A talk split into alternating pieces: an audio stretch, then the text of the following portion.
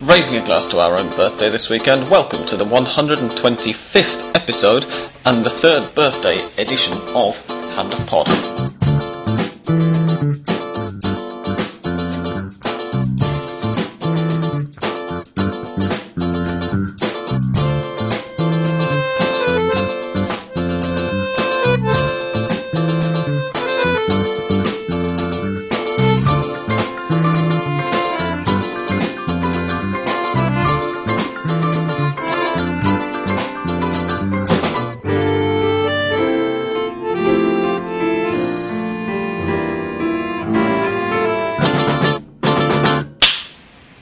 The glass clinking. Uh, I'm joined today only by one person, unfortunately. Um, uh, Andres Bruckner is here with me. Hello, very happy to be in this episode that uh, so important for for the pod and well, very very excited. Indeed, it's a great honour for you, Andres, and I hope you realise this. Um, unfortunately, not everybody does appreciate the, the honour that, that it is to appear on a Hand of Pod uh, birthday edition. Joel Richards has blown us off um, today. He's preferred to go and interview uh, World Cup winning goalkeeper Ubaldo Fillol, River Plate legend, um, ahead of us. Some people just have no sense of priorities. I don't know. But we're going to press on, and we're going to see what we can what we can do. We're only on the non-alcoholic stuff for the moment. We're pacing ourselves because we're going to start drinking. I think we're probably going to start drinking once we finish these, but uh, we're going to continue drinking after the podcast. So we're starting off with some homemade smoothies. Um, just in case anybody gives a toss about what our beverages are. It's been in another interesting weekend in the Torneo Inicial, Andres. Um, there's a pattern emerging recently. I think it's now four weeks in a row where none of the top three and only one of the top five or six have managed to win matches. Um, does that sound about right to you?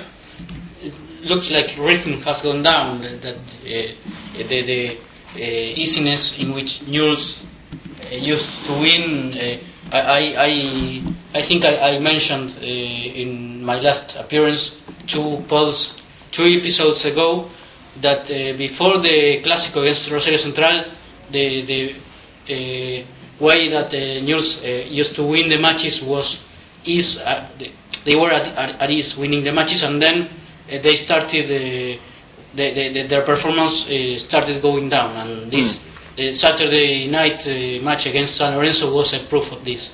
It was a special match because the one the, the team that w- uh, uh, won that match uh, uh, put them seriously as the, the real candidate or major Yeah. candidate. And It was first against second. Uh, it finished 1 1, as Andres has already mentioned. Um, but had San Lorenzo won, they would have gone just one point clear of Newell's. Uh, Newell's are two points ahead as it stands.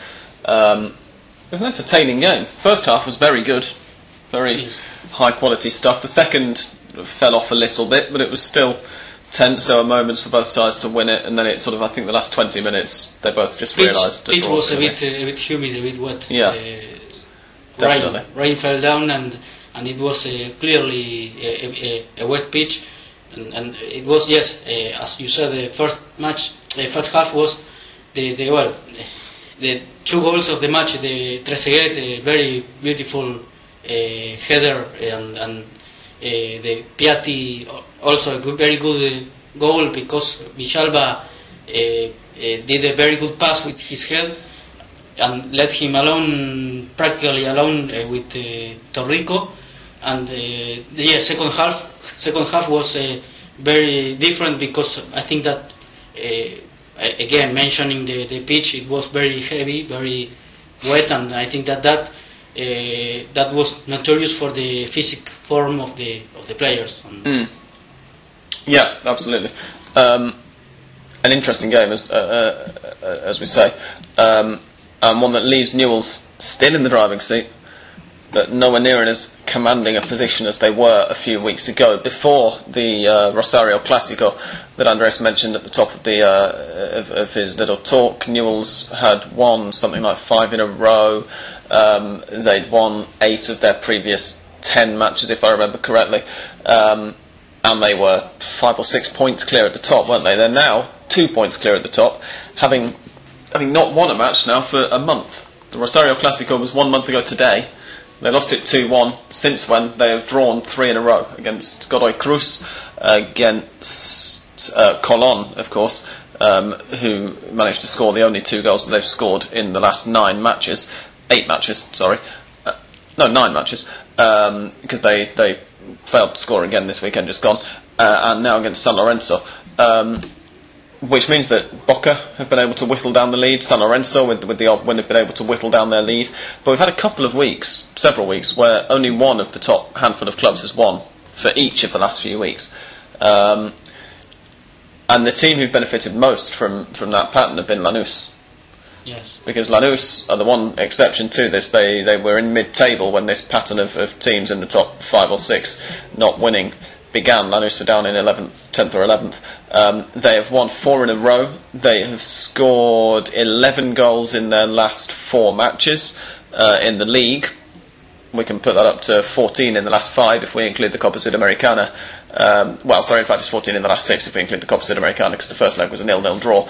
Um, but they did beat River Plate, as we mentioned, I think last week. Yeah, we recorded after last week's match um, in in that 3-1 uh, second leg. And Lanús are now f- they're, they're fourth, but they're only four points behind Newell's. They've still got to play both Boca and Newell's, if I remember correctly, um, and they're only two behind Boca and San Lorenzo.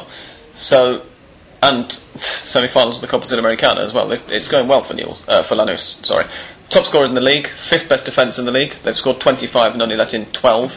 Um, do you see them as challengers?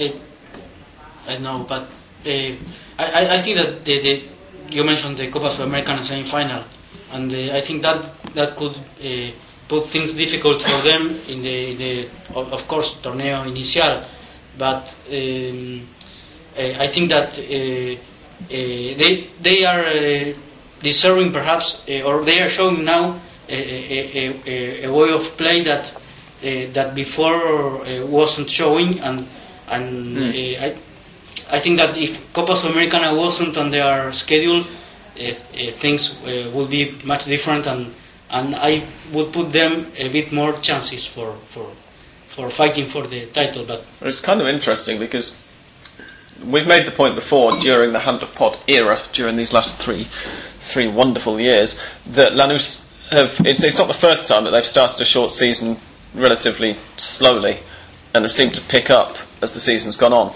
It seems it's almost as if it's like in the club DNA because.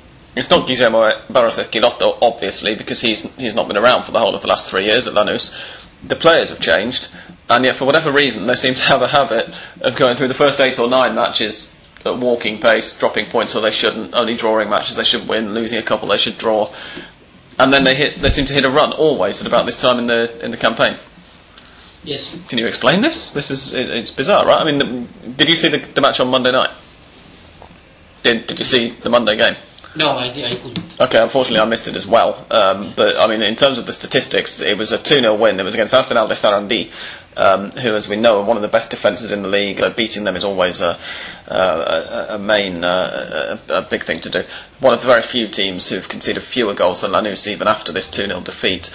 Um, and Lanús went into the match three points behind them. They're now level. They've just leapfrogged them into fourth on goal difference.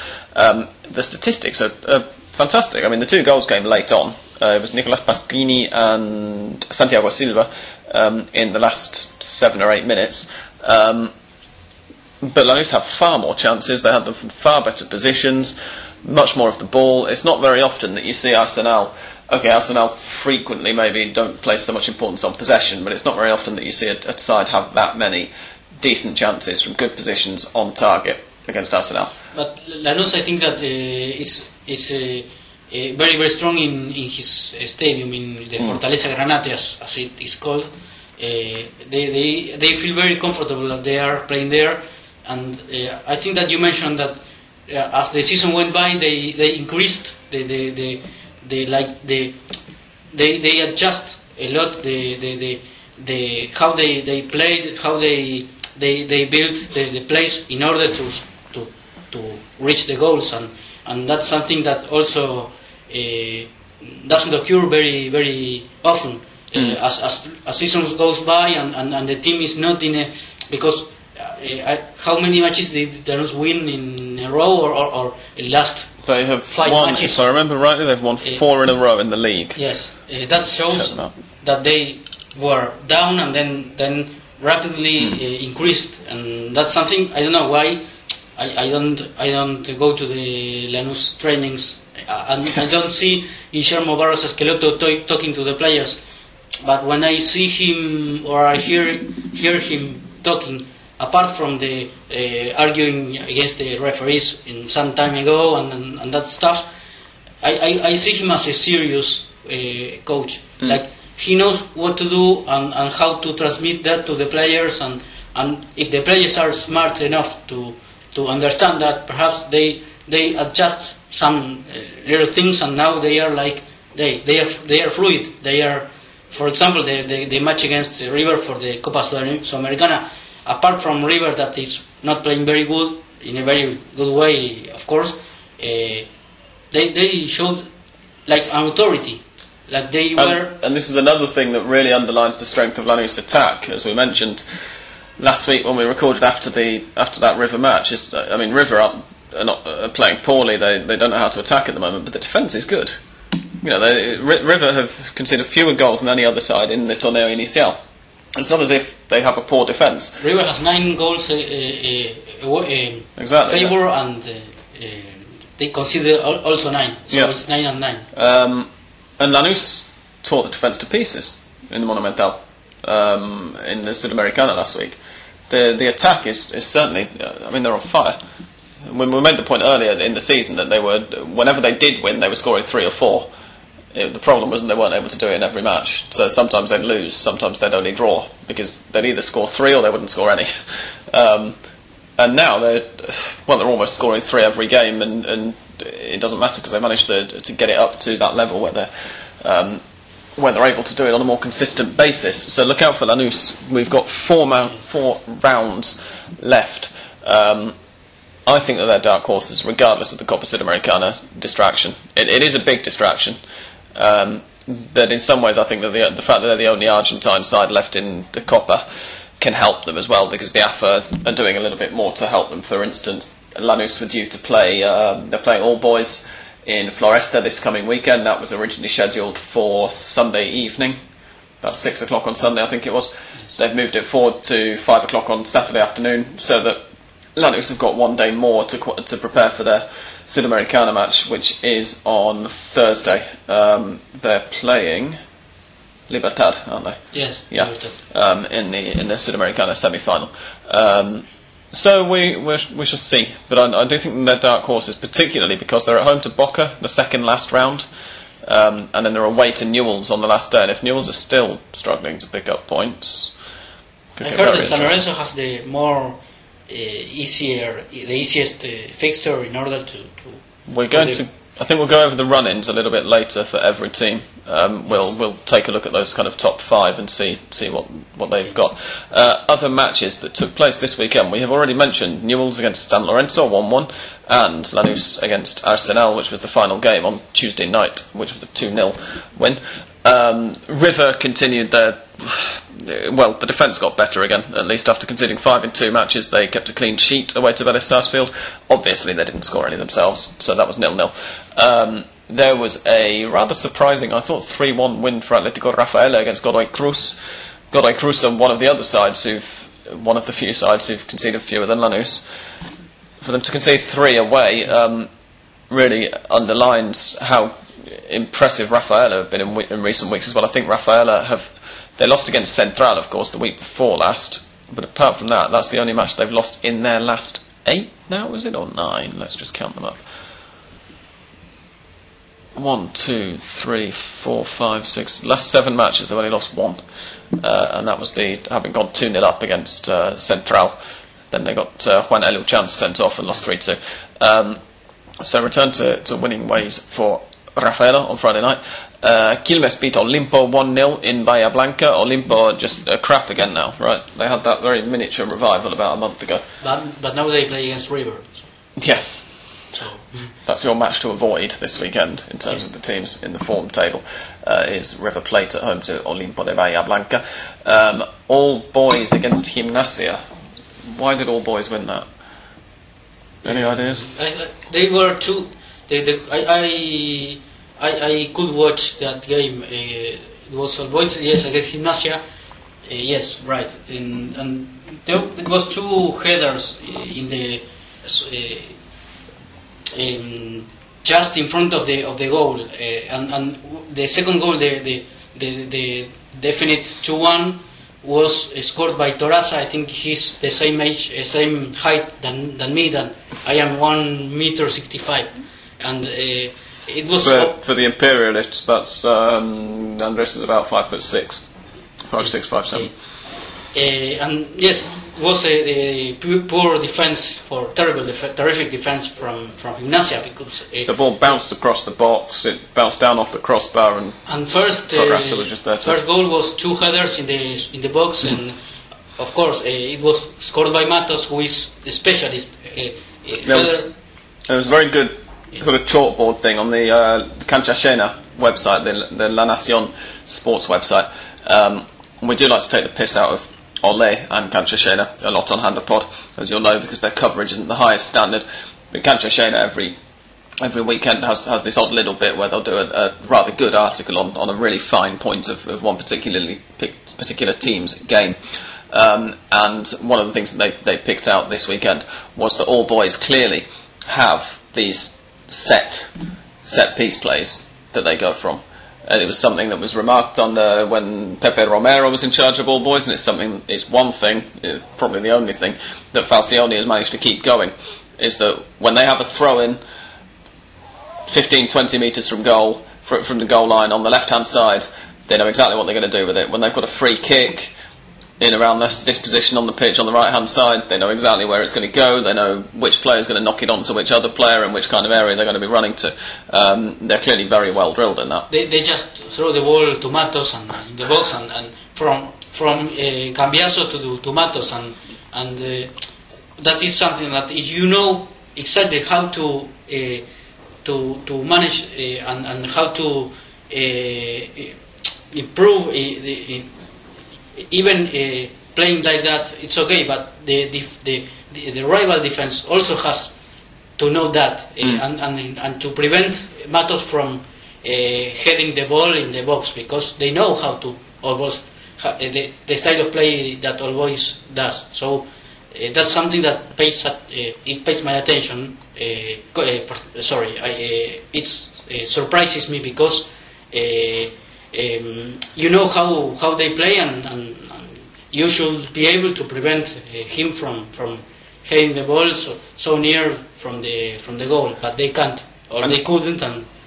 And talking about the importance of Mauro Matos to all boys, another one that I wanted to mention and just ask was that when I was writing my previews um, for the coming weekend last night, I realised that Omar Pouso, Pu- Pouso is coming back for Gimnasia um, this weekend. And I was trying to work out why Gimnasia had had a very long run with a really impressive defence. We've talked several times this season about Monetti in goal for them um, and against the, the, the defensive record they've got, and then had conceded two or three goals for the last three or four matches. Posto's been out for all of those matches. Posto is the number five. He, he sits deep in midfield. Um, he does a really good job, and I had to look at some of his stats. The guys who are coming in to replace him don't have anything like the same number, particularly of interceptions and of tackles, as Posto has. Um, and we, it's been a while on Hand of Pod since, since we uh, brought up the, the number five, the, the, the fashionable or the, the, the hipster um, position to, to praise. Jonathan Wilson, when he's been on here in the past, has, has made a point of how he says that whenever any Argentine or whenever any player, any fan around the world says, "So who's your favourite player in, in my local team?" You always just find out what the defensive midfielder's called and say him, because that's far less of an obvious thing. If you say, "Oh, it's Martin Palermo" or "It's Riquelme," when when you're in uh, talking to Boca fans five years ago, that's obvious to say. If you say, "No, I really like," uh, you know, this this guy who breaks up the play, seems like a much more yes, knowledgeable thing to say. But Posto's back for Gimnasia this weekend. I think that's going to. I'm hoping that's going to make a difference because I predicted them to do a bit better. also and he's from Uruguay. I think it's uh, and Uruguay number five players are, are or in the middle are, are tough. They they usually are. Only number five. Yes, reputation not, not only I, you can mention uh, the back Lugano and that that kind of players. But yes, that the, that the, the fact that he's from Uruguay that that puts something more in the Mm. middle and to, to be to tackle the tackle and yes and, and quit the balls and, and It, that's it adds, adds to the mystique and to his hard man image. Um, Estudiantes and Central drew 1 1 in La Plata. Both goals came from Estudiantes players. No, sorry, they didn't. Yes, they did. Alejandro Donati scored Central's um, equaliser. Uh, it was an own goal. After, who'd scored Estudiantes? I'm waiting for the thing to load. Paulo Ferrari, sorry, puts yes. Faro Ferrari from Sorry, right, no, that's what I meant to say. Both goals came from Central players. Paulo Ferrari put Central ahead, and, and Donati um, equalised with, the, Yes, with an own goal. a cross, a cross, uh, a shoot, shoot a, a bar cross because Hmm. it was a It was a bit of a fluke, wasn't it? Yes. The, the Ferrari goal. Um, Belgrano beat Colon 2 0. Nothing to comment on there, really. Belgrano never had to get out of first gear. Colon, after scoring twice against Newell's the previous week, are just back to being utterly, utterly crap. Um, I was asked about Lucas Mugni yesterday uh, for the Mbappe Maradona 500, uh, sorry, 100. The, the 100 players they picked out last year as players to watch, and Mugni was one of them. I have a horrible feeling it was on, on my suggestion from a year ago. Um, how's he got on since? He's fallen off the face of the earth, hasn't he? Yeah, I mean, very poor first half of the year. A couple of brief flashes uh, so far in the Torneo Inicial, but he desperately needs to get out of Colon, I think. I, remember having lost the ball very in a childish way uh, when he played against Boca. That because I particularly watched that uh, that match.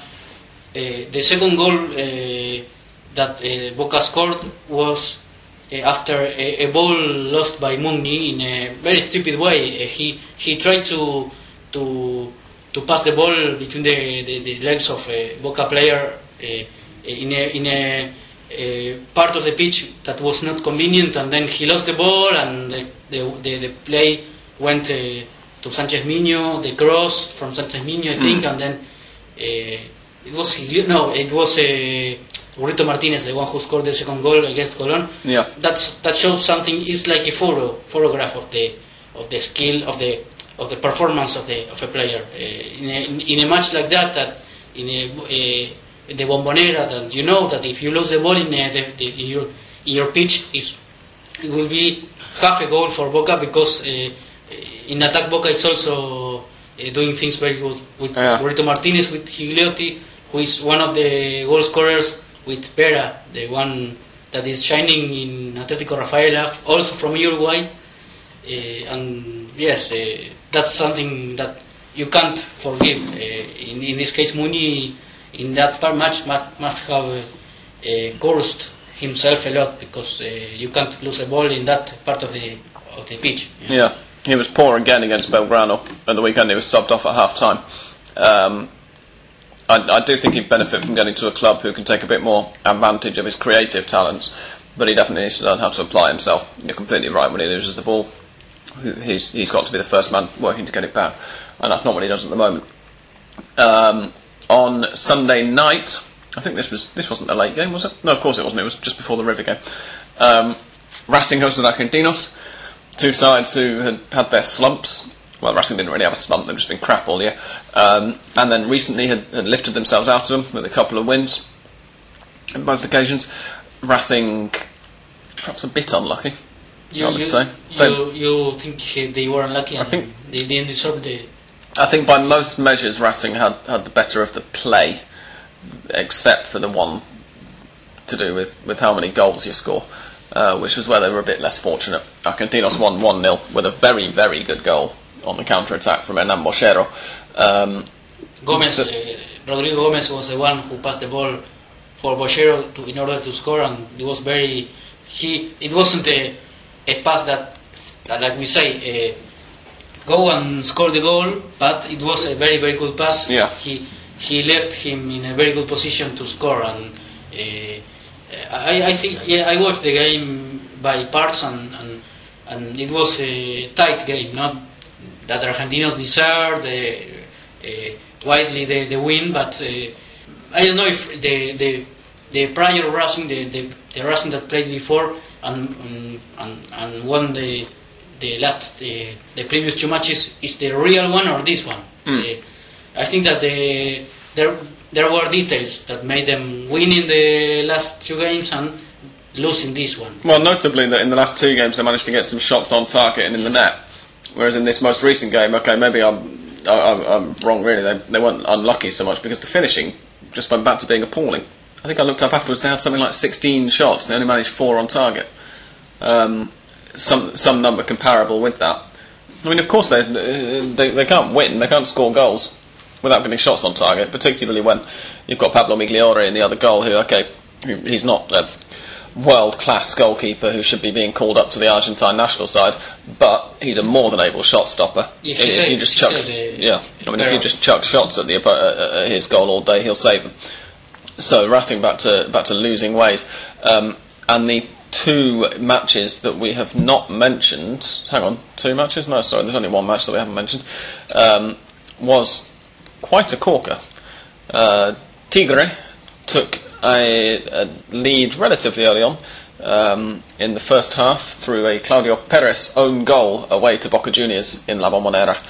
Uh, because that's where you're playing if you're away to Boca Juniors. Someone some someone tweet uh, uh, sent a tweet saying, "Please, someone mark someone someone who marks uh, Claudio Perez because." Asking someone to mark Perez because of the own goal. Yeah, asking a Boca defender to mark Perez. Yeah, um, Perez's own goal gave gave uh, Tigre a lead, which at that point was already kind of against the run of play, even only just over a quarter of an hour in. Um, Boca didn't play well. Didn't play amazingly badly. I thought they were they were getting criticised a little more than, than they deserved to on, on Twitter. They, they were reasonable approaching, but nothing decisive in the box. They couldn't find that moment of, of inspiration in terms of creating a really good chance, and then managed to get up two goals in the last five or six minutes. Uh, Leandro Paredes with a fantastic strike. First time hit from uh, a cutback Riquelme free kick from probably 30, 25, 30 yards, um, straight along the floor, beautiful curling into the bottom corner. And then Daniel Diaz heading in another Riquelme free kick in stoppage time um, to win it for Boca. So although it was a late comeback, I thought it was a, a deserved victory. Um, but more than anything, just the kind of, of match where are Boca going to be candidates for the title? They're what two points behind Newell's. They're, if you're winning matches like that, then it's the form of champions playing not fantastically, but They are clearly deep inside the, the, the fight for the for the title. And you, you said the inspiration, and yes, uh, Riquelme was really uh, showed inspiration in those pair of matches, a pair of plays that uh, he he alone made Boca win the match. Uh, With the uh, everyone, every everyone's expecting him to to throw the ball to the box in the first free kick, and then passing the ball to to Paredes, who had already shot some uh, some in some times previously and wasn't very good, and but that's that shows uh, uh, something good from Riquelme, who even though he uh, Paredes didn't show very accurate himself uh, sho- uh, shooting uh, before, he, he passed the ball again to him and, and, and he scored the goal in the 39 minutes in the second half and then uh, uh, he, he cheated the defender, the Tigre defender in the other free kick when there was a, a, a player, I think, I don't know who was the Boca player that was uh, carrying the mark and then he was alone in order to, to, to uh, shoot the ball to, to, to, to Diaz, Mm. who headed, headed it and then well, scored the, the definite 2 1. And the, the Perez Garcia sent off was ridiculous. Uh, it was Oh, that was stupid. Uh, Martin Matias Perez Garcia, uh, who we've mentioned before, is, is the only player in the Argentine Primera to have three accents in his name. Um, was sent off for a second bookable offence in about the 70th minute ish, I'm guessing. Let's just look it up quickly. Um, oh, no, earlier than that. 50th. Just past the 50th minute. Um, for diving When I mean, First, first he didn't uh, uh, respect the, advan- the, the, the, the distance for uh, free kick. yeah, I mean that's a bookable offence. That's fine. But the the second was wasn't a dive. If you know you Yeah, I don't, I don't think it was a penalty, but it wasn't a dive either. It was you know just a collision. He fell over, and the referee booked him for diving. Um, if you are you are you have already a yellow card, you can't. Uh, you know that if you uh, uh, fall like that, like he fell, uh, the referee probably will will uh, take the second yellow card and, and send you off. And uh, he didn't take that into account. Perhaps he forgot that he was already booked. Uh, Well, maybe, but I felt some sympathy for him. I mean, there was very much an attitude afterwards of, okay, if that's in another stadium, if if, if, the same player does that in an away match against Rafaela or Godoy Cruz or Colon, he doesn't get a second yellow card. It's in La Bombonera against Boca. He gets the second yellow card. And one of the points that uh, Perez Garcia made um, after the match, having mentioned Riquelme's two free kicks, as we already have done, is that Riquelme was taking his time over free kicks in the last few minutes after the equaliser had gone in. And Perez Garcia said, if any of us do that, we get a booking. It's time wasting. Why, why does Riquelme just. Riquelme's allowed to do it every time. And it's just another thing that then feeds into this whole thing that we were talking about a few weeks ago of, of lack of respect for the referees. Um, but now sometimes they're, they're maybe not helping themselves with decisions like that. uh, Perez Garcia complained because he, he said, I don't know if you have already said this, that Riquelme was uh, like making as he as if he was going to, to take the Sorry, that's right. Yeah, not wasting time. He was faking it to try and get the Yes, ball to move yes. forward, and yeah. Um, so some bronca, some anger around uh, circumstances, as there always is in Argentina. But the upshot is that Boca beat Tigre two one. And as we say, are level with San Lorenzo and only two points behind Newell's going into these last few rounds. Um, in terms of the relegation zone, what do we have now? We've got Olimpo, uh, Godoy Cruz, and still Argentinos. So the first two, Olimpo and Godoy Cruz, both lost the weekend just gone. Um, Argentinos, of course, won, but are still in the relegation zone. Um, partly because of, of All Boys' uh, win against Gimnasia. Um, had All Boys not won that match, uh, if they'd drawn, then them and Argentinos would have been tied. They would have both been on 111 points. Um, if All Boys had lost, then they, of course, would have been in the relegation zone, and Argentinos would be just ahead of them. Um, Colon just clear of them on 112, Tigre on 113, Quilmes are on 68 from 53, um, Rafaela 117 from 91. I think realistically at the moment, that's as far as the relegations uh, battle goes. Um, but as we mentioned last week with English Dan, if Racing can't pick some pick some form up mm, over these last few matches, but especially during the Torneo final, um, then they could get sucked down into it. Um, going into the last half of the Torneo final as well.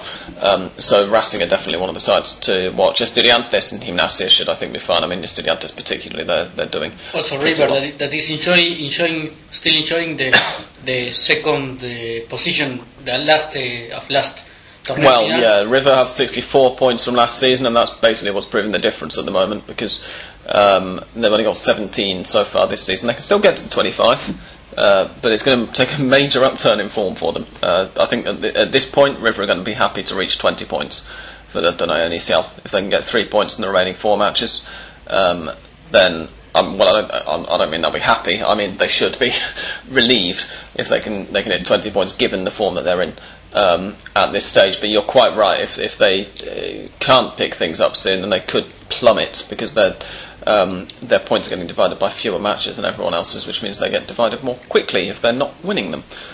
We're now going to. I'm going to, to give myself a fair fernet because I've finished my my smoothie, um, and then we're going to come back and just look very quickly at the run-ins uh, that, that each of the top five have got, and maybe try and uh, pick out a, a champion and explain what happens if anybody finishes level on points. Um, so don't go anywhere. Enjoy this music.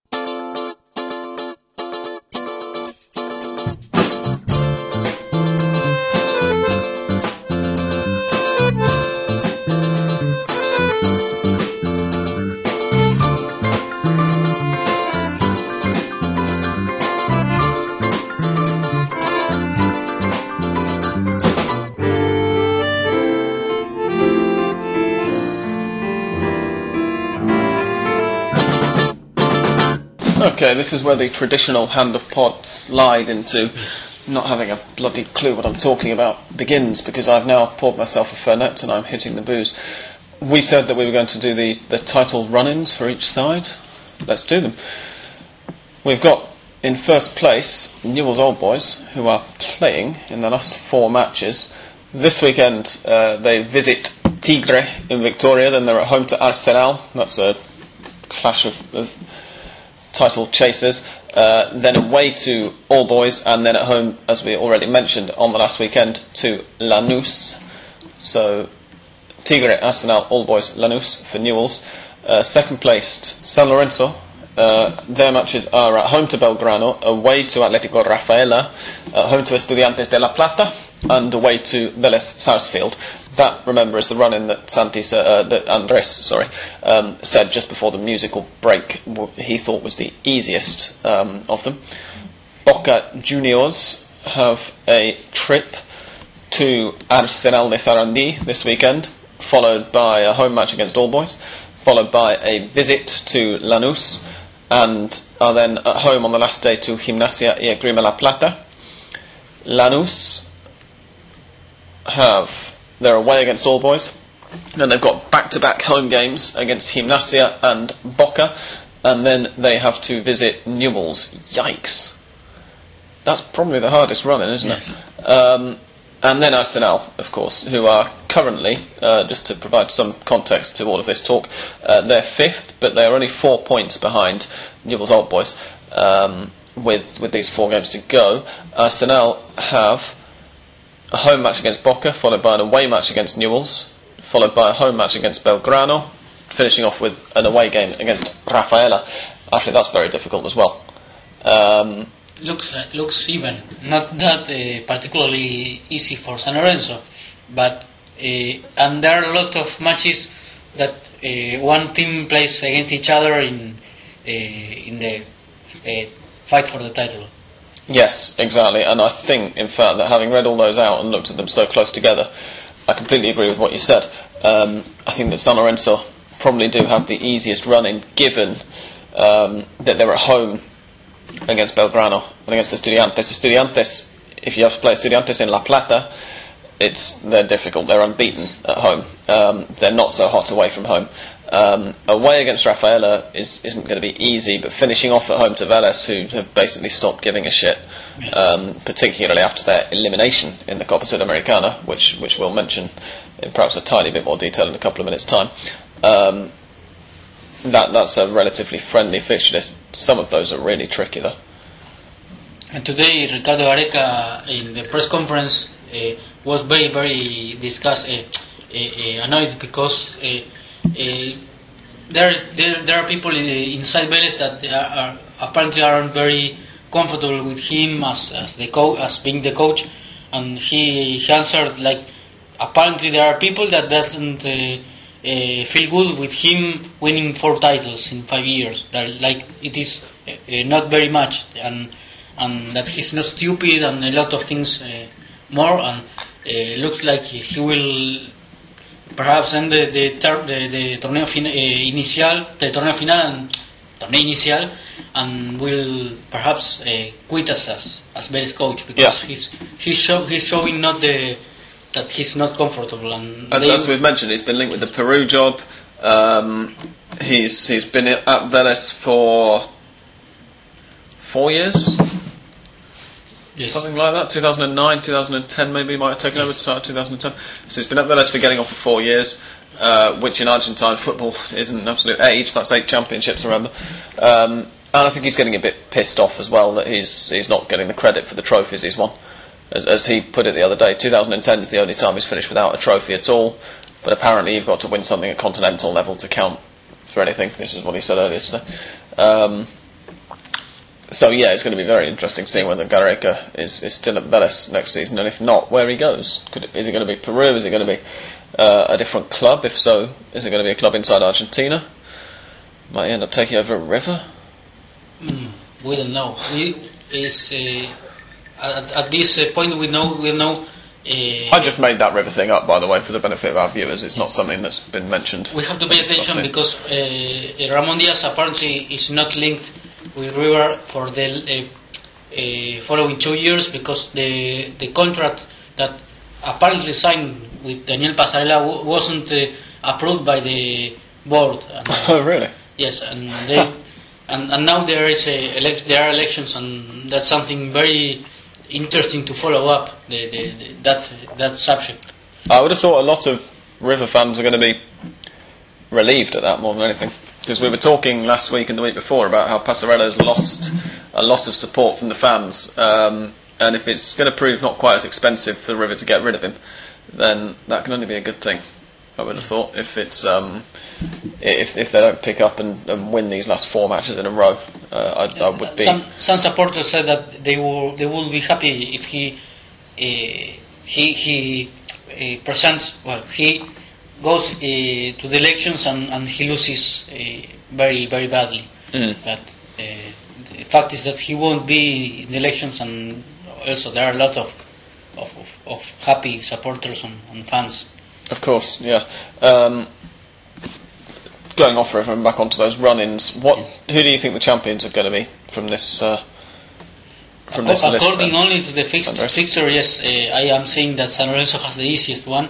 They don't, they, he- they don't, don't play, they doesn't play against any of the other uh, uh, title fighters, to say it in another see. way. Uh, Let's put it like this: How many points are Newell's going to get from those last four matches? We've got them on screen at the moment. Tigre, I'm going to say three points against Tigre, one point at home to Arsenal. I think that they can. They're away to all boys. I'll go for a draw there, and I'll go for them to get a draw against Lanús. So I'm going for Newell's to five get points. Remember, this is at the moment. This isn't necessarily what I'm going to be predicting for all of my uh, previews for the rest of the season. So don't go out and bet on these. But I'm going for six points for Newell's. Right, they're two points ahead at the moment, so that will put them eight points up. Um, San Lorenzo, Belgrano at home. They should win, given their home form. That's three points. Rafaela away. I'll go for them to get a draw. I think Rafaela are very good at home. Estudiantes at home. I'm going to go for them to win. That takes you up to seven. Vélez away. Hmm, I'll go for a draw, maybe a win. in that case, That's eight should- points, which will they- put them level on points with Newell's, according Yes. to my predictions. Um, these very scientific predictions, which involve me just throwing numbers of fingers up in the air and trying to to guess. Um, Boca versus Arsenal. Oh God, that's that's one that I've got to consider from both sides, isn't it? Uh, I'm going to go for a draw there. Uh, Boca against All Boys should be a Boca win, so that's four points for Boca. Uh, Lanús away is going to be very tricky. Um, I have a feeling Lanús can win that. Gimnasia at home should be another Boca win. So that's seven for Boca, which would put them one point behind Newell's and San Lorenzo in my imaginary league table. Uh, Lanús uh, going to. I can't remember what I've said for this weekend against All Boys. Uh, I think they said. I think I said they'd win. So let's go for three points. Um, Gimnasia at home, draw. Boca at home, I already said a win, didn't I? Seven. Um, and then Newell's away, I said a draw already for Newell's, so that's eight points, which would put Lanús level on points with Boca, wouldn't it? Yes. Yeah, because they're no, it wouldn't. It would put them one behind Boca, having won the same number of matches. Yes. Sorry, one one point more. Um, and finally, Arsenal, I think, are going to be out of it. They'd have to win ten points, wouldn't they? Let's see. Uh, home to Boca, I said a draw, didn't I? Uh, away to to Newell's, I said a draw. That's two. Um, Belgrano at home, draw. Belgrano are decent on the road. Rafaela away, draw. So sorry, Arsenal fans, but I'm going for you to definitely not win it. I think that that, that would mean a title playoff between Newell's and San Lorenzo. Yeah, the it? fact is that Newell's still depend on themselves, and that's something very very important. That's the key. It is. Unfortunately, they're not very dependable at the moment because, as we already said, they've drawn three in a row. They can't keep clean sheets anymore, whereas their uh, five-match uh, winning run prior to that Central Clásico um, defeat involved four consecutive clean sheets, and Newell's completely forgotten. I mean, if you concede twice against Colón, then you know your defence has got a problem. Um, If, if I am a news always player, I, I, I, I can say that uh, well we can't facing the other players. Well, hey guys, we can't lose any more matches. Neither lose nor draw any more matches. We have to win any every match. But if we win, we depend on on them on on ourselves. yeah. So in that case, uh, they if they look at the table, they uh, the, uh, the positions, they will say that uh, yes, they are two points uh, behind us, but we are the, the, the leaders still the, the leaders, and we have to win the matches that are uh, from now on. So uh, in that case, they still depend on themselves. Of course, if they continue playing like they are doing and they draw the la- the the, the, full, the the rest of the matches, the four matches, as the la- as the last matches that they, that they draw, uh, well, uh, that will be very difficult. But they, the fact is that Absolutely, they, yeah. I mean, this de- Yes. forecasting that Newell's are going to successfully defend the title depends entirely on them winning more points than they've got in the last four matches, uh, getting more points than that in the next four. Um, so we're we're backing a, a, an upturn in form here quite clearly. I think, but it's probably Newell's and San Lorenzo have to face each other in a final match. Yeah. In case the, the San Lorenzo reach Newell's, and in that case, yes, they they they should play a, play another final. Yeah, precisely. When um, goal difference is used to, to separate places in the championship table in Argentina, unless it's a meaningful place. If it's for a Copa qualification, which of course is not the, the case uh, for this uh, season anyway, um, because it's already been decided at the end of last season. Um, if it's for Copa qualification, then then we go to a playoff. If it's for the title, then we go to a playoff. Um, we had one in 2000 and was it 2009 when there was a three-way one between Boca, Tigre, and San Lorenzo, in which Tigre beat Boca in the three-way playoff, but ended up finishing only second because Boca won the title anyway, having beaten San Lorenzo. San Lorenzo beat Tigre, so there was a very complicated piece of uh, mathematical gymnastics to do with the, the individual goal differences um, in that table. But basically, if two or more teams finish level on points for the title, we will have a, a round robin playoff um, for that. So the fact that they're all so close at the moment, the fact that we've got four points separating first from fifth, uh, is interesting. It's very interesting. I mentioned on Twitter during the week that Rafaela might be dark horses. They're only one further point behind Arsenal. Uh, they're 24 points. They're only they're, they're five behind Newell's with four matches to go. They are in sixth. They've got ground to make up on a lot of sides. But let's just have a very quick look at their running. They're away to Colon, so that's three points in the bag straight away. Uh, at home to San Lorenzo, away to Tigre, and then finish off at home to Arsenal. One thing that's already clear from that playing San Lorenzo and Arsenal is that although Rafaela probably aren't going to win the league, I mean, well, they're basically definitely not going to win the league, they are going to have a big say in who wins it because they've got to play two of the, the hopefuls, uh, both at home. Do you think it's it's possible to dream of Atletico Rafaela being champions of Argentina, Andres? It would be a bit too far, wouldn't it? No, it's very. I think it very. It's ten percent of possibilities for, for them to win the the torneo inicial. I, I don't see it uh, possible uh, because uh, the the final matches show what the, the teams are made of, and and, and Rafaela had been uh, showing a, a great performance in, in, in Rafaela, as you said before, but when they go uh, away, they don't uh, have the same performance, and and they, they I think they depend exclusively on on the on on Vera goal power, the power Mm. that Vera has that he's showing. Uh, he, for me, surprising. You wanted to say something about Vera as well, didn't you? Before we started recording, you said that you, you have something to, say about Diego Vera. Yes, that, uh, that I didn't know that uh, it, in 2008 uh, he he was suspended because of doping and it was one year with no without playing. I didn't know this either, which Yes. is yeah. And uh, but then they, they, he he went uh, to Nacional, one of the of of course uh, most important uh, teams in Uruguay, together with Peñarol, and and well now it's in Rafaela, and he's he's surprising for me because I didn't uh, uh, know him very much as he's a player. Uh, is a special player for Caruso, who is uh, the, the, the, the number one about uh, uh, uh, looking for players that uh, that you don't know, and he Caruso Lombardi, we Yes, mean. We're not talking about. Leandro Caruso. uh, he he used to do he's used to doing these kind of things that like Boschero who scored the goal against uh, Racing. Uh, that's that's uh, he's another player that uh, Caruso Lombardi watched. He was playing for Blooming in Bolivia and and was a total surprise. Well, uh, Vera is another surprise for me, and Rafaela depends I would say mm, Albertengo is playing also very good uh, in, the, in, in the Rafael attack, but uh, they depend very very much on, on him, on, Vera. And if Vera isn't, accurate, I think that the chances for Rafaela to claim the title will be will be uh, will be zero. It's basically just wishful thinking on my part, so don't get too excited. But uh, if it does happen, then I'm going to take the credit for having predicted it. Obviously, um, it would be magnificent to see Rafaela champions of Argentina, wouldn't it?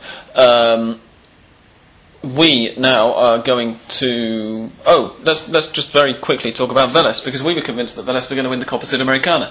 When I say we, what I mean is, of course, everybody on Hand of Pod, and when I say everybody on Hand of Pod, I mean me. Um, there was this uh, ridiculous um, conspiracy theory on Twitter, conspiracy theorist, who was claiming that that Vélez Sarsfield uh, were, had paid Conmebol money to win the Sudamericana. This led to everybody supporting whoever Vélez were playing against every time Vélez played in the Sudamericana. And Vélez continued to grind out results to, to get through. They were through to the quarter final. They got a nil-nil draw away to Ponte Preta in the, the first leg of the, uh, the the quarter, and then they got beaten 2-0 last Thursday night after we recorded uh, Hand of Pod um, by Ponte Preta to, to go out of the Copa Sudamericana. So the conspiracy is not true, even though the guy did manage to get both of the uh, first leg scorelines correct of the Copa Libertadores final. Um, people are not paying Conmebol money for trophies, or maybe they are. And this guy was just making it up and he got the wrong team. Um, but you can be happy. Your your your bet on, on the Copa Sudamericana victors is indeed a bet. It's not a, a dumb thing. I don't know whether that makes you happy or sad, but regain some faith in South American football from Well, hearing about it. theories are, are normally a crap because uh, also there was a theory uh, that on, on Independiente fixing matches not to, to be relegated and then they finally were relegated to Nacional B. So and a lot of people saying, especially Racing, obviously Racing supporters saying that uh, Independiente has fixed their matches and they won't be relegated. Well, the result is that they were relegated. So Indeed. Yes. Um, they they won. Uh, oh, sorry, they are winning. They're playing at the moment. Let's put it on. I've got just sports news crap on on mute while we're recording this, but they're playing Ferro at the moment. They're one 0 up. live hand pod match. Indeed, yeah. Uh, it's it's at half time now. Uh, if they win this match, then they will go. Let's see, in the B Nacional. Um, then they will go up, possibly, possibly as far as fourth. So very much joining the title battle now. Defensa Justicia, who are the team who rather amusingly are named after a bus line, um, are at home to San Martin de San Juan tomorrow. Uh, that's uh, Thursday evening at 8 o'clock. If they win that match, they will go top of the B Nacional. Because the leaders, Banfield, have dropped points now in both the last two matches. They lost last week and they drew nil-nil with Douglas Haig um, earlier this afternoon. Um, so the B Nacional is, is hotting up and looking very competitive, if not quite the same uh, standard that it was during Rivers' uh, season in the B. Um, it's looking like a very competitive division. Banfield started to have the, the gap closed on them now um, by a few teams, gradually, but slowly Yes. but surely. And Independiente, as they were in the bottom of the table, now, of course, they are much better. And uh, if they win, they defeat Ferro, they will be one point behind the Union, who is the the, Yep. the third, uh, and they are. Uh, the- Crucero del Norte, third. so, sorry, they will be one point uh, behind Crucero Norte, who are the ones uh, that are third, and, and, and they are in promotion position. Yeah. Uh, but we, we have to see what happens with the uh, in, that FIFA intim, uh, like sent a, is a kind of intimation or something like that uh, because they didn't pay a, a player that is not anymore there. I think it was uh, well now I forgot the player that that uh, in in question, but. Um, um, that yes, they, they, they can have six six points uh, uh, less uh, that they have. So we have to see what happens with that. Uh, Lionel Nunez was the player. Was the player? I think that they that wasn't paid by Independiente and Luciano Leguizamon, ah, Leguizamón, sorry, not Nunez. um, whose lawyer apparently is, Yes. is going to uh, do everything he can to avoid the club having to pay the the fine. Oh no, sorry, no, that's wrong. Whose lawyer is going to do, do everything he can to ensure that the club do pay the money that he's owed. Um, so this is a FIFA Players Union. Um, case, which could lead to a point deduction, which would be quite amusing in some ways. Um, we'll see what happens. Yes. We're going to move on now. I'm going to play some music. We're going to come back and we're going to answer on our birthday some listeners' questions. Don't go away.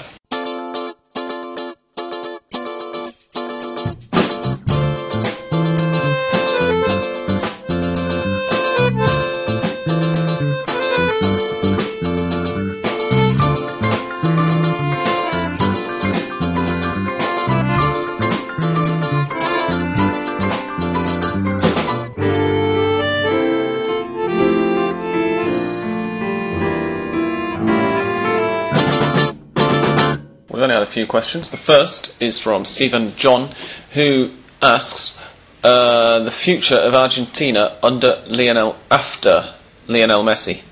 Um, is it still bright? I then just quickly sent him on to clarify what he meant by after, because of course Lionel Messi is injured at the moment, as we'll mention in a minute when we talk about the uh, the international team. Um, and he means when Messi retires. Can we answer Yes. that question yet?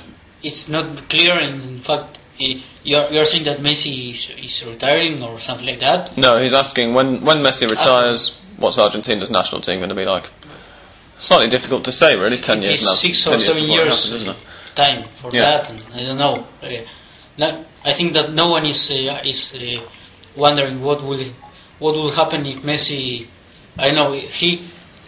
Uh, oh, I, I hope God, God doesn't permit this. That but Messi has a serious injury and he can't go on, go on playing. In that case, it will it will be after Messi, and I don't know what Argentina will do because hopes are, are, are all in Messi and, and and what Messi means. Not only playing, but on, but also Messi himself uh, playing for Argentina and, and, and being in the in the pitch. Not only not only because of the play, also because of the meaning of Messi. And Hmm. I don't know uh, what will happen when he retires or if he uh, his injury gets worse and, and he can't continue playing. Of course, it's it will it will I think it will happen, but uh, no, I think no one wonder is wondering what happened, what will happen after Messi because Messi is playing now and Yeah. Uh, John makes the point that the Argentina under 20 side has been dismal recently. I mean, the first thing to say with that is, you know, th- th- those guys are going to be pushing 30 by the time Messi retires anyway. Um, and also, I mean, who, who cares what the under 20 side's like, really? I mean, Nigeria win under 20 World Cups. Argentina have won under 20 World Cups recently. It's not helped them out at senior national level. I don't think that one necessarily translates um, into a, a decent uh, senior crop. And undoubtedly, there are going to be players who mature from the current under 20 side and become far better at the age of 24 or 25 than they are now at the age of 18 or 19. There are going to be players who fall away and become nowhere near as good. There are going to be players at 25 who are bursting into the Argentina national side and uh, maybe one of the star players who weren't even playing at the under 20 level because they weren't good enough when they were 18. The late bloomers. Um, so it's impossible to say. This is one of the reasons that, that we, we, we love will- football. we should uh, we should uh, watch uh, Qatar 2022 in order to be aware of what would happen with Messi with no Yeah. no- with no Messi. Uh, That's if he's not still playing, then, Yes. of course, which which he, he might be. You never know. When he loses his pace, I have a feeling he'll find a way of re- a way of reinventing himself. Um, but yes, ask us again in ten years' time, John, and we might be able to give you more of an idea. Um, we have had Philip Briggs asks. He says, "Happy birthday, great pod. Thank you very much." Um, he says, "If Messi were injured long term, uh, this is not an after Messi thing now. It's uh, with Messi being injured at the moment. If it turns into a long term injury, would Sabella rethink his strategy, or would he just try and find a replacement, a like for like replacement for Messi? I think he'd have to rethink his strategy, wouldn't he? You can't find a like for like." yes, Um, no, no Messi, no, no possible replacement for Yeah. Messi, and I think in that case he he should uh, keep team as it as it is with no Messi, and that and this is it because We, we saw against um, Peru and against well, okay, not really against Uruguay because no one gave a crap against Uruguay, but in the match against Peru, we're going to see uh, tomorrow. I think is it tomorrow or is it on Friday? The the friendly against uh, Ecuador and then Friday. against Bosnia next week. Um, what a what a Messi-less Argentina looks like as well. Uh, we might as well discuss that quickly now as well. We, we know who's been called up. The problem is that Agüero, Di Maria, and and Higuain are brilliant, brilliant players, but Yeah. they don't. Uh, we don't see them as, as brilliant because there is Messi. If Messi wouldn't exist, for example, Messi, uh, I- Di Maria, Higuain, and Agüero would be stars, Mm. uh, definitely stars, and, and in that case, it's Messi that is the the, the biggest star. But Precisely, yeah. I, uh, Argentina would still have a very scary attack, even without him. I think that they would have to uh, to rethink a certain amount of their strategy, but I don't think that it would be anything um, really, really uh, a, a huge risk. Um, when Independiente versus Federer second half is just kicking off, by the way, as we talk. Um, one thing that is more of a problem for the national team at the moment is that Sabella's pissing Carlos Bianchi off. This is something I forgot to mention um, before we started getting on to uh, before we go on to listeners' questions. Uh, Agustin Orion, Boca Juniors goalkeeper, who's made an enormous difference to Boca's defence when he's played. Um, when he's been away on international duty or injured, Emmanuel Tripodi has come in and has let goals in, whereas Orion basically hasn't let goals in while he's been playing for Boca. Um, Orion is currently in New, Ze- New Jersey, sorry, I almost said New Zealand then, um, with the national team, getting ready for the friendly against Ecuador on Friday.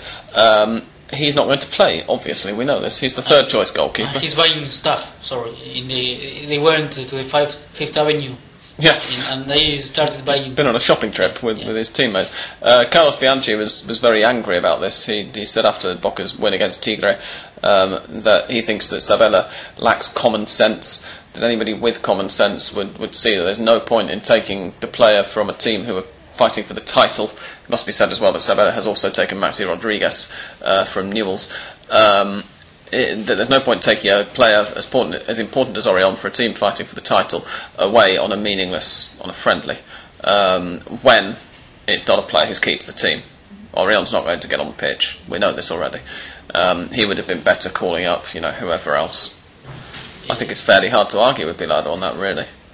Yes, I, I'm not a huge Bilardo fan. I am a huge Sabella fan, as any regular listeners will know. Uh, but on this one instance, Sabella reacted very well. He didn't really react at all. He he, he got press ganged at Ezeiza Airport just an hour or so after after Bilardo had. Um, uh, had, had said this, and, and they said, what, "What do you make of what Bilardo said?" And Sabella hadn't heard, so he just said, "Well, what, what's he said?" So they gave him their version of what he'd said, and he said, "Look, I've, I, I haven't heard anything about it. I don't want to get into a fight with Carlos Bilardo. He's a great manager. Football should be very grateful for what he's given given to the game. Um, very graceful way of dealing with it, refusing to, to answer this this charge of being a nonsensical person. Um, but I think it's hard to get around the fact that maybe there there wasn't really anything is to call on useful for this kind of things, for uh, relationship be- between Yeah. uh, the, the national team and the clubs, but it's like painted, not. And Well, this and this is the other thing that this is the other point that some people made was that the reason that this becomes a problem is that the club directors who make up the AFA board voted for the league to continue during FIFA dates. Bilardo's saying, well, he should just call up players from Europe. But it's like, well, yeah, but that's because European leagues do stop during FIFA days, which is what the Argentine league should do as well anyway. that's why it's a FIFA date. Um, it's a bit more difficult to take you to take the complaint seriously. Although, as I say, I think it's a, a valid complaint perhaps, but it becomes more difficult to take it seriously when his own boss, Boca's president, has been one of the people who said, yes, we think the league should continue, even when there are internationals. They know they know what's going to happen. but but thinking thinking on in and putting in Bianchi's shoes, I think it, he's he's right. Even though that the Boca uh, board members voted voted for, for this to happen for the, the the Argentinian league to continue, even though there is a FIFA date or or, or, day. Uh, but as you said, Maxi Rodriguez was also called up, uh, and he's uh, well in the last matches wasn't so uh, uh, determinant determinant for for for for Newell's, but uh, I didn't see Berti complaining. No, uh, precisely. Dale Gutierrez has been called up. River fans are celebrating, they're not complaining. Admittedly, it's slightly more of a problem that uh, Eder Alvarez Balanta has also been called up by Colombia, uh, in his case for the first time. Uh, you can expect him to make his Colombian debut at some point, I think, in these two friendlies. Not can't remember who they're playing because that's how much attention I pay. But um, yes, look out for them. Uh, final, not quite the final question. We've had one by email as well. But Sebastian Weisbrot asks thoughts on the tiebreaker that the AFA have announced this this week. Isn't it too late to announce the system? Um, if anybody got the impression from what Andres was saying earlier that this is the system that he'd already mentioned, um, then I'm going to apologise for not listening properly. Um, but I don't think that we've already said it exactly this way. When we mentioned earlier that the tiebreaker between three clubs of a few years ago was a round robin between Tigre, uh, Boca, and San Lorenzo, um, that was a slightly different system. I hadn't seen this article that Sebastian sent us the link to. I have now. Um, the new rule is that, well, apparently new. I'm sure it was. Who knows with the AFA? Uh, the rule now as it stands at 9 pm on Wednesday, the 13th of November 2013, is that if two sides finish level on points for the championship, they will play a playoff. That's the same as what we said earlier. But if more than two sides do so, there will be no playoff. There won't be any matches. There won't be any round robin, as I mentioned earlier. Um, what there will be is a miniature league table created using their results among each other, as if it was the World Cup. Let's say where three teams can finish level on points. They just knock the other team out and say, right, what have they done between themselves? Um, the thing, one thing that, that, strikes me reading this is that uh, that would severely high, uh, handicap Boca, because of course Boca have already lost to Newell's and San Lorenzo this season. They've still got to play Arsenal uh, and Lanús, but um, they, have lost to the two sides they seem most likely to be tied for the championship with, if at all, um, already. Um, it would probably it would help Newell's because Newell's if it was Newell's, Boca, and San Lorenzo tied on points, Newell's would get it on goals scored. Uh, because the, diff- the, it goes points between those teams, followed by goal difference, followed by goals scored. And Newell's beat Boca 3 2, whereas San Lorenzo only beat them 1 0. And of course, Newell's and San Lorenzo drew with each other yes. uh, just and, last week. And they, they still have to play against uh, Arsenal, Newell's, yes. right? Yeah, they do.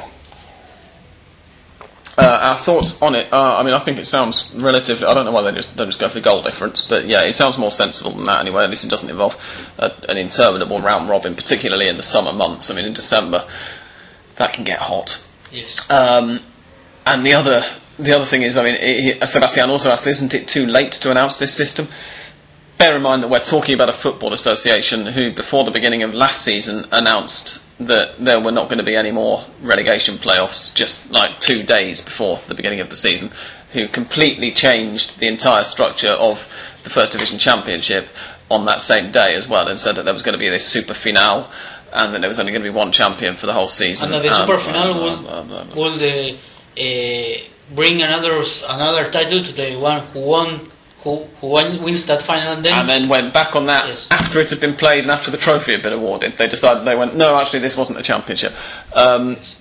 Nothing is ever too late for the AFA, Sebastian. Um, you're, you're Argentine yourself, I believe, so you should know this. Um, we're, we're not talking about a, a proper football association, unfortunately.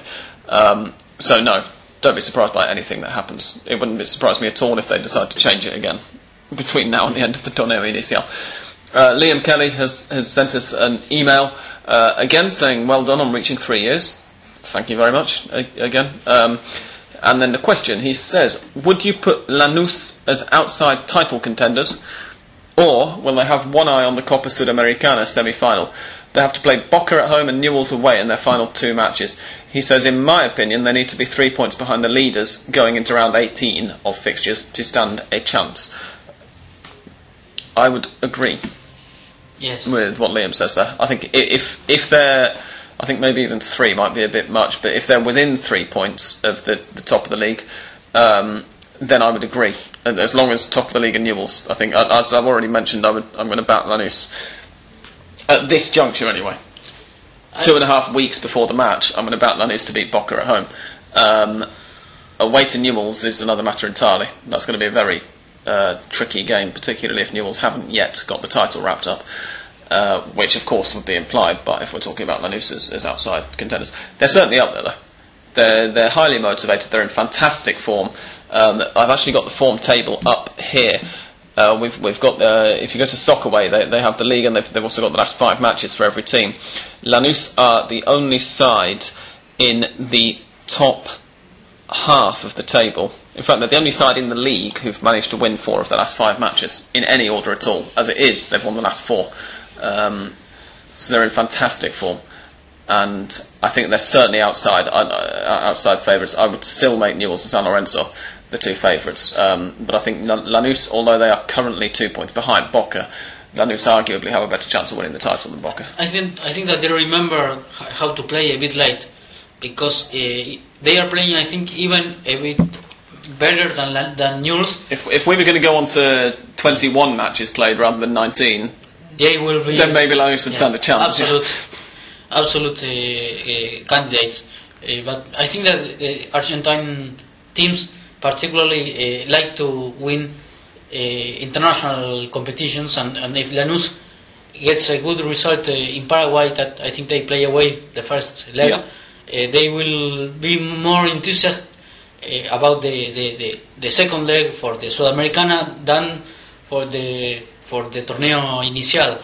But if they, uh, the other hand, they have they they reach a good result uh, on, on this weekend for the uh, torneo inicial, they, they will have to think hard what to do if they Mm.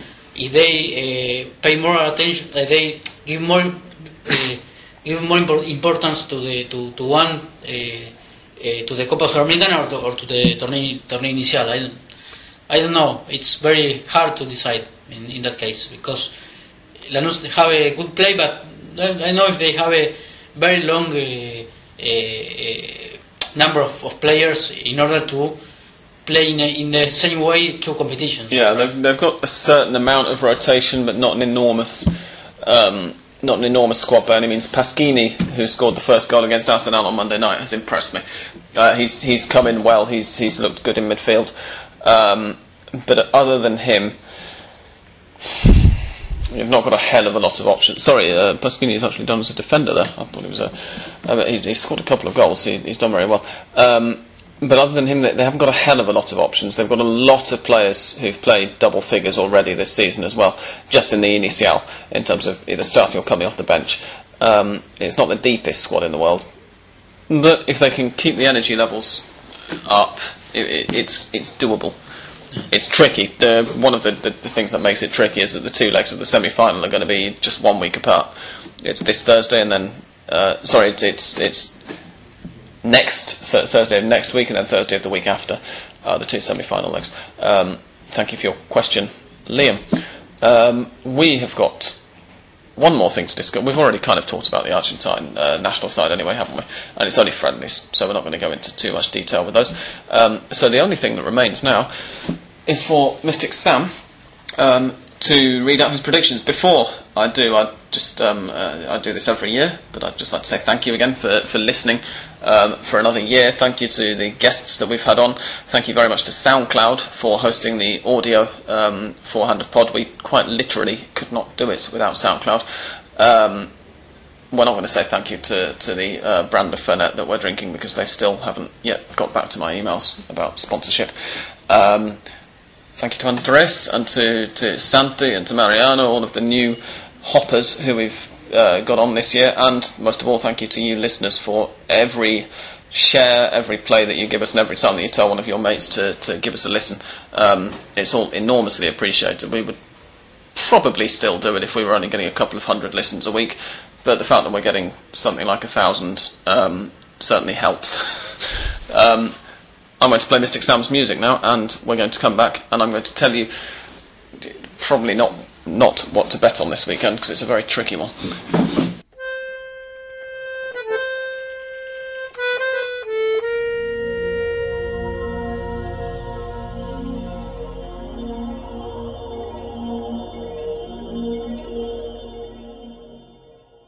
I don't know whether you've seen this weekend's fixture list in full, um, uh, Andres, but it's horrible. I had an absolutely dreadful time trying to predict this. La semana anterior. Done. Last week. Last week. No, this weekend. Ah. Um, I don't know what, what what's going to happen. Okay, here we go. Uh, Colon, uh, um, these are not the, the order that these matches are taking place in, partly because Colon Rafaela has been completely rearranged from Friday afternoon until Monday afternoon. Um, but anyway, here's what we're going for Colon against Rafaela, away win. Uh, Gimnasia versus Argentinos is going to be a Gimnasia win. Quilmes to beat Racing in Quilmes. Lanús to beat All Boys in Floresta. Godoy Cruz and Estudiantes to draw. San Lorenzo and Belgrano to draw. Central to beat Vélez in Rosario. Uh, River to beat Olimpo, probably with no goals because River neither concede nor score at all at the moment.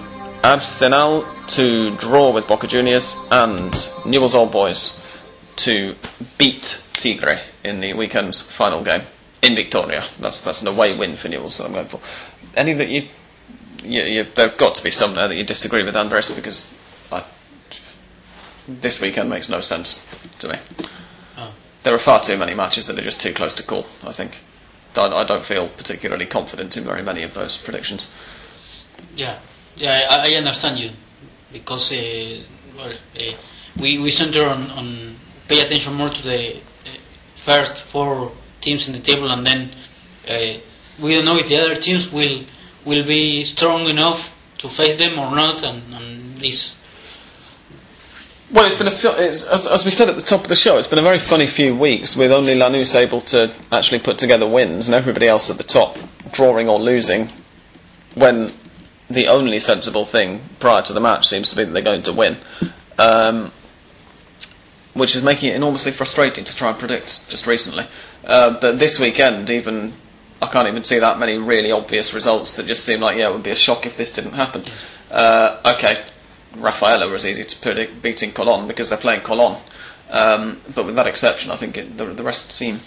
It's like it's like throwing the, the dice and Yeah. something like that. I might try that next week. I don't know how pleased my bosses in Hong Kong would be with it, but it couldn't be any less effective. On this note, thank you very much for listening to the third birthday special uh, for for Pod. We'll be back next week to discuss Argentina's friendlies, to preview Lanús Copa Sud, uh, Lanús's Copa Sudamericana semi-final first leg, and to look back over what, as I say, looks like an incredibly interesting um, lot of weekend fixtures this coming weekend. So please join us again next week. Um, thank you for listening for the last three years. Here's to three more. Um, and we hope that you, you've continued to enjoy it. Uh, for now, it's goodbye from Andres. Thank you for inviting me for the three years special hand of pod. I hope to be in the number four. I, it will be s- nan- 175, 180. Something Like like that. that, yeah. I think around 170. We go through about 40 per year um, at our current rates. Um, thank you for, for coming along, Andres. Thank you for, for being part of the team. Uh, it's goodbye from Andres, and it's goodbye, and thank you for listening as ever from me. Goodbye.